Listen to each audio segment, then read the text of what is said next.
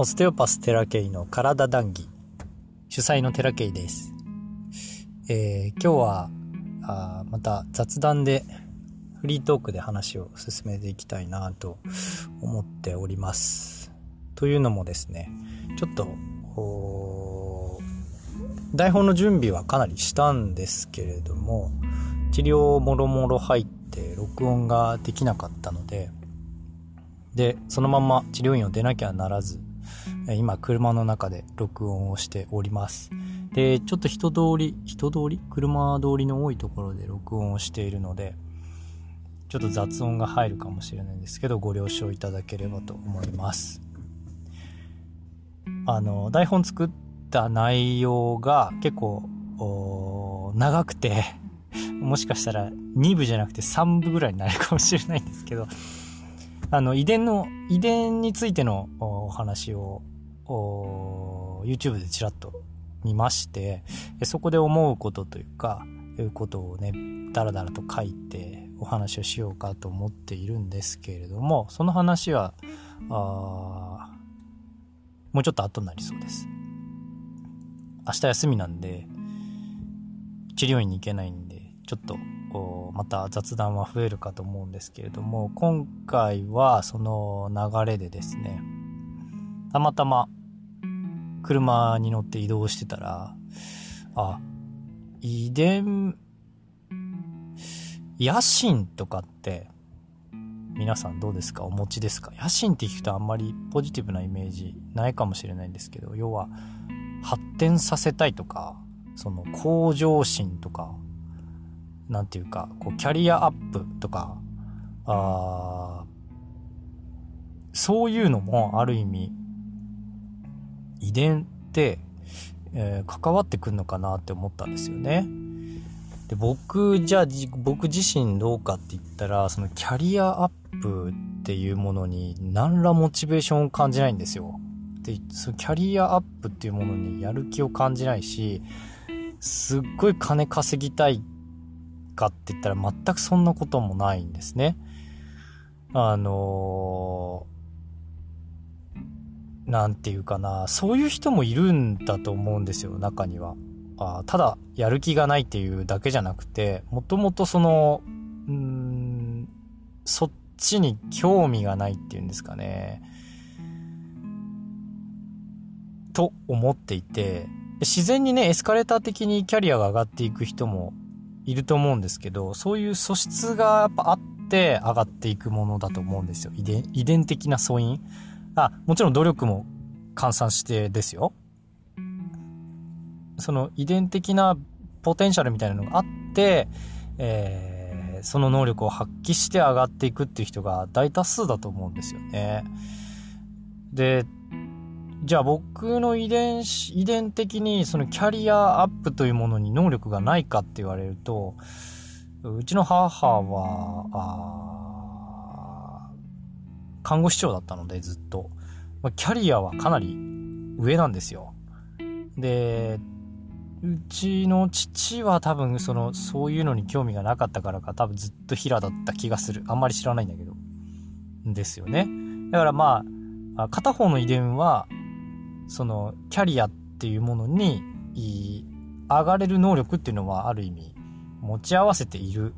と自分では思っているんですけどそれが発揮するかしないかって結局その本人のあそうしたいかしたくないかっていうのって結構あると思うんですよね。なのでその野心っていうものもなんかあ僕は能力だと思うんですよ。才能だと思うんですよ。野心を持ってるっていうのも結構揶揄されたりするけど、そういう自分の地位を高めたいとか、あ自分の価値を周りに認めてもらいたいとかっていうのも、なんか一種の才能なのかなって。まそれがくじかれたらそれだけ、えー、その本人個人としてのダメージは非常に大きいんですけど何て言うか成功者の皆さんって多分持ってると思うんですよ。そういう遺伝的なポテンシャルっていうんですか。あそうじゃなかった。らあんなことできないと思うんですよね。だからあまあ、成功したいって思う。うそれもやっぱり才能の人能力の一つだし誰しもが成功したいって思ってるわけじゃないんで、えー、一つのうんなんかやましい思いとかじゃなくてそれが能力として捉えられたらあいいなって思うんですよね。僕は本当にある種そういう人たちみたいになりたいと思っていた時期もあったんですけどそれがまあちょっとした思い込みだったっていうのもあるしなんか義務的なことも感じてたしそれで結構苦しんだんですね、えー、成功しなきゃ成功しなきゃみたいなあプレッシャーみたいにもなっててすごい苦しんで、えー、じゃあまあそこから逃げたんかって言ったら逃げたんだと思うんですよ 僕。今ももしかしたら逃げてる最中なのかもしれなくてそこはなんかわかんないんだけどでもなそれでも自分生きていくことはできると思ってるし、それが僕恥ずかしいって何とも思わないんですよね。だからチャレンジできる時がまたあ来ると思うし、えー、今でも続けてるし、自分なりにね。その続けるっていうことのためにいろんな力をお借りするっていうステップに今来てるんですけれどもだから人にそれぞれ、えー、自分の嫌な部分？こう揶揄されるような部分ってもしかしたらあるかもしれないんですけどそれもある種の才能なんですよね。怠けたくても怠けられない人とかっているし、えー、やめたくてもやめられない人とかもいるじゃないですか。なんか続けることが正義みたいな風になってるけど、実はそんなこともなくて、と思うんですね、僕はね。うん。どうとでもなる、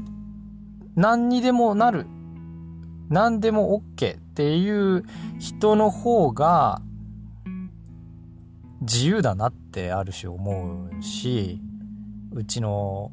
古くからの友人も何になりたいのっていろんなところ転々としてて、本当こいつは何になりたいんだろうってって思って聞いたんですよ。そしたら何にもなりたくないって言ったんですね。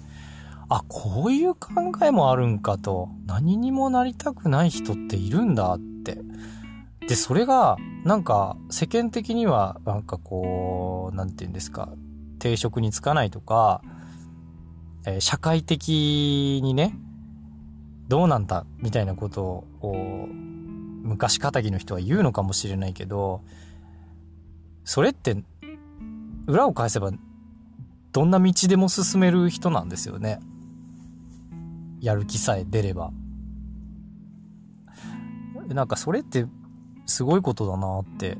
思ったんでなんかその人の一言で価値観みたいなのがまたガラッと変わってうん僕はう両親には感謝してますけれども両親を見てたらこの道しかないみたいな風な生き方をしてるんでね。自分がその道しかないってずっと思ってたんだけどいろんな人に出会うとその道以外も実はたくさんあるんですよね。できないことってやっぱいっぱいあるんで、えおのずと道はある程度絞られてはくるんですけど何て言うか僕はせっかくだから自分の人生思いついた限りやりたいことやってみたいなって思えるようになったのは本当に両親以外の人たちと出会ったからなんでなんちゅうか遺伝という鎖みたいなのにある種縛られちゃう人もたくさんいると思うんですけどもうね人間って何でも OK なんですよ、実は。何でも OK じゃないって思ってるのは、あその人の、うん、なんていうかな、潜在意識下にある義務感とか制約みたいなものだと思うんですよね、僕はね。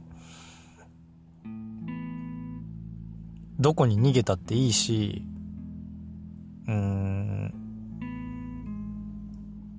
どういうち、こう、助けを得てもいいし、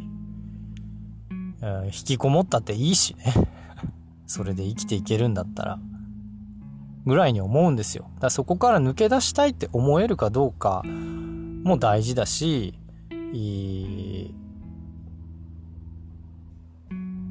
そんな風に思うんですよね、最近ね。